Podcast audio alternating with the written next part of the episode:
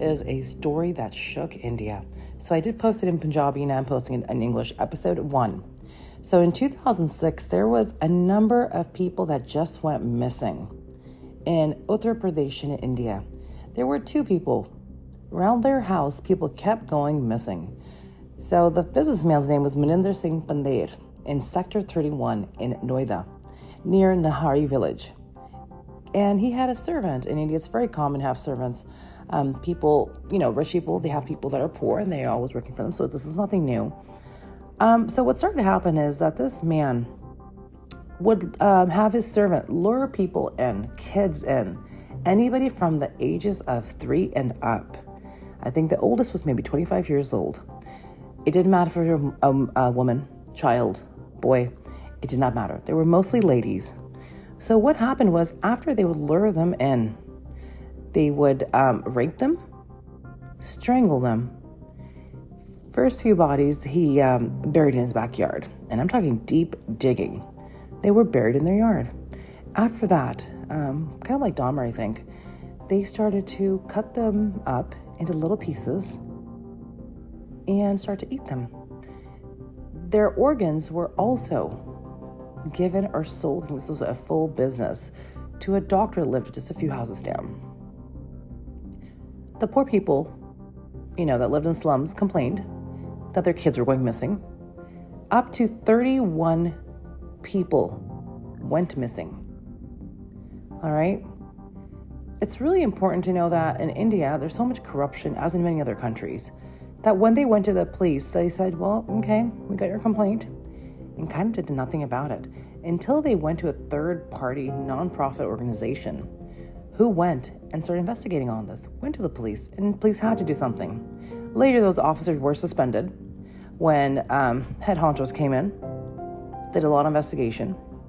So there are people um, that had their daughters missing. I remember one case that um, they, the girls had an argument at home. They left their house. Somehow they ended up at his house. Um, they were later killed and um, of course, the servant they're saying um, was having sex with the corpse and had that attraction. Later, after cutting them up in pieces, they would have parties, I hear, at the doctor's house. Guess what they served over there? Okay. The craziness to this story is that there's so much that happened. They found so many skulls. They found a house by the drain. Um, police wouldn't come until there's something like that had happened. There's something called a, um, a resident welfare association, and that was the nonprofit I was telling you guys about. Is the one that went and found the decomposed hands, at which they contacted the police, and they finally decided to go ahead and um, you know check up on what's going on over there. As soon as that hand was found, and neighbors had a bad feeling, you know, the neighbors and whoever it was. Later, the servant, they're saying, confessed to six killings of children and 20 year old woman referred to as the name Payal, meaning ankle bracelet, that is the translation into English, after sexually assaulting them. The families ran over there with photographs, you know, started doing some digging and stuff. Um, it didn't matter to them, you know, what your situation was. Only thing that mattered was you had organs that are working, you're young, nobody's really to care if you're missing, and they did what they had to do. It's ridiculous the amount of evidence that they found at this man's house. He's a businessman. He had many properties in Punjab as well. Um, he was living a good life. He had his own family, the, the businessman, and he had a kid, had a wife, lived somewhere else. Um, the servant had two kids of his own. So it's kind of like, it's, it's amazing to me because that we think, oh my gosh, he has his own family. How could you do this? what kind of person does it take? You know how we hear serial killings, there's usually one person. These are two. The things that are gonna blow you away is after they got arrested, okay, and charged. The servant got charged with 12 counts, okay? Up to 19 bodies are saying that they found. There are at least 31 or more. And this is just in one year, people. Not over the span of five years, one year. Um, they went there, they got sentenced to um, the death penalty. Both of them did. And guess what? 14 years later, this is absolutely mind boggling that 14 years later, Their attorney and money talks. I am telling you, big time, money talks. They were let off. They were let go. Charges dropped. And you know what they said? Why the charges were dropped? Lack of sufficient evidence. So, you know, you think you find a skull, you think you find a bone. This is stuff they sent to different parts of India.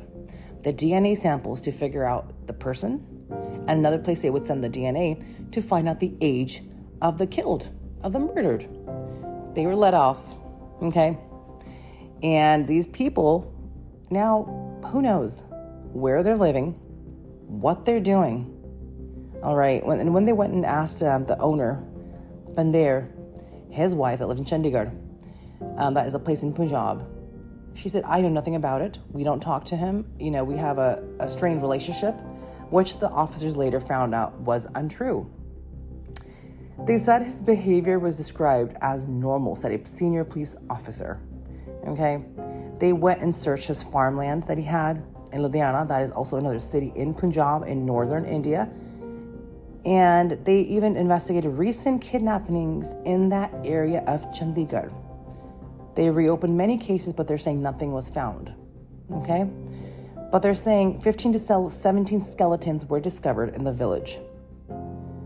Now, let's just think about this for a second. There was inquiries done. Um, they said in Hyderabad, that is a different location, is like on um, west of India where they sent this. Agra, where the Taj Mahal is built, that's the only place where they sent.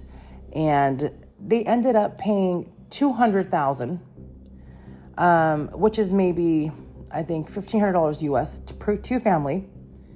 And they said the families returned the checks, and they said the checks were not enough. They demanded jobs and compensation as well. And I think that's nothing. I think you lost your child.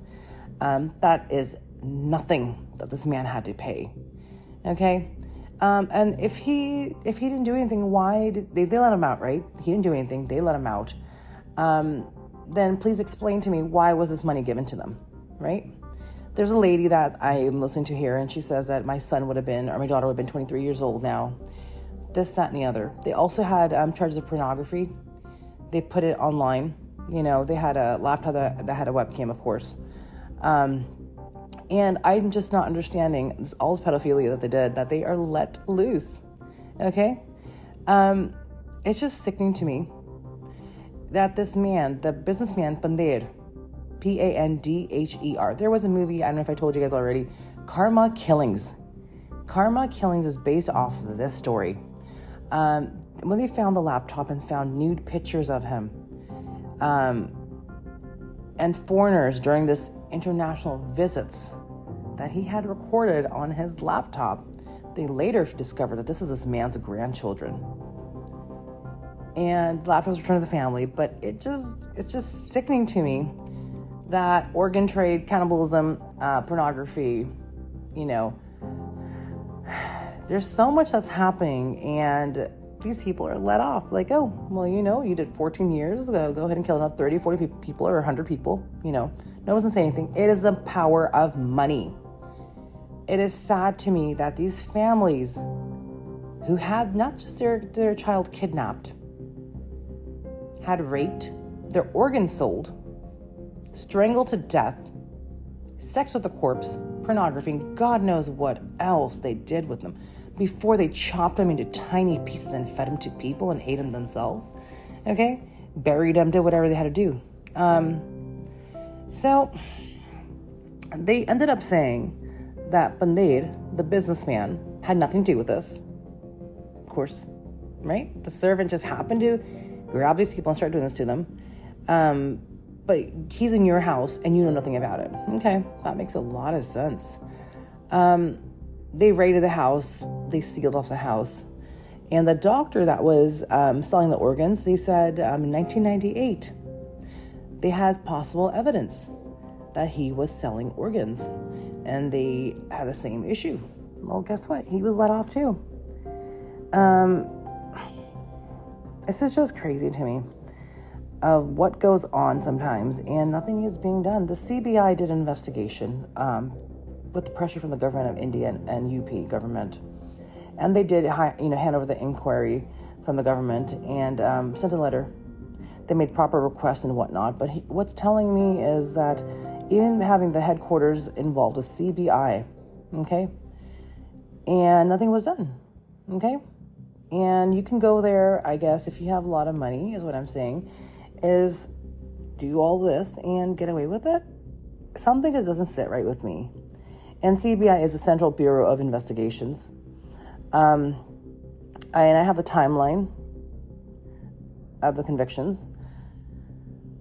It's this is just a hard story because I spoke I spoke about this yesterday in Punjabi, you know, and um, I think I'm giving lots of detail here as well. They're saying both the accused Maninder Singh Pandher and Surinder Koli were given a death sentence on 13th of February 2009. This case was classified as rarest of rare.